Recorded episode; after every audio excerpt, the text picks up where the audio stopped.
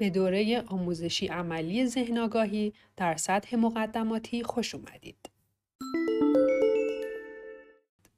من اله اکبری تسهیلگر این دوره هستم و در این فایل صوتی می‌خوام مقدمه از مفهوم ذهن‌آگاهی و مهارت‌های اون رو براتون بازگو کنم. مایندفولنس یا ذهن‌آگاهی حالتی از هوشیاریه که در اون حالت توجه ما روی زمان حال متمرکزه. از جنبه تاریخی ذهنگاهی به هزاران سال قبل برمیگرده. اگرچه که یک تمرین دینی یا مذهبی نیست اما هر جا حضور قلب و توجه وجود داشته باشه در واقع اونجا ذهنگاه هستیم. تمرین های ذهن برای افزایش تمرکز، کاهش استرس و پرورش مغز بسیار مفیدند.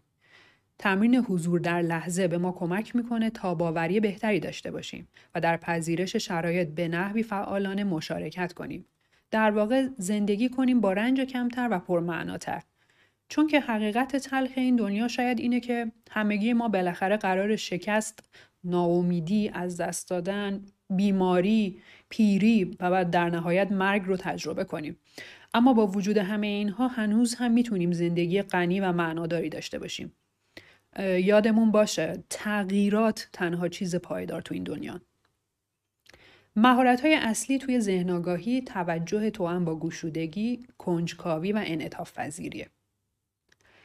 ذهن آگاهی به چه معنایی نیست؟ به این معنا نیست که ما نباید راجع به گذشته یا آینده اصلا فکر کنیم بلکه به این معنیه که در لحظه و در همون کاری که داریم انجام میدیم حضور کامل داشته باشیم. قرار نیست که ذهنمون رو خالی کنیم یا در یک حالت عجیب و غریبی ساعتها بشینیم. یا اینکه برای ذهن آگاه بودن حتما باید خوشخیال و آسود خاطر باشیم نه اینطوری نیست. خیلی عادیه که در طول تمرین ها تمرکزمون رو از دست بدیم. احتمالا به دفعات زیاد این اتفاق میافته. فقط کافیه با ملایمت و مهربونی نسبت به خودمون دوباره سعی کنیم آگاهیمون رو برگردونیم به سمت تمرین. تکرار این برگشته به تمرین نقش مهمی تو پرورش ازوله های توجه داره. برای انجام تمرین ها در مورد خودتون صبوری کنید. اینجا موفقیت یا شکست مطرح نیست. به نحو احسن انجام دادن یا رقابتی در کار نیست.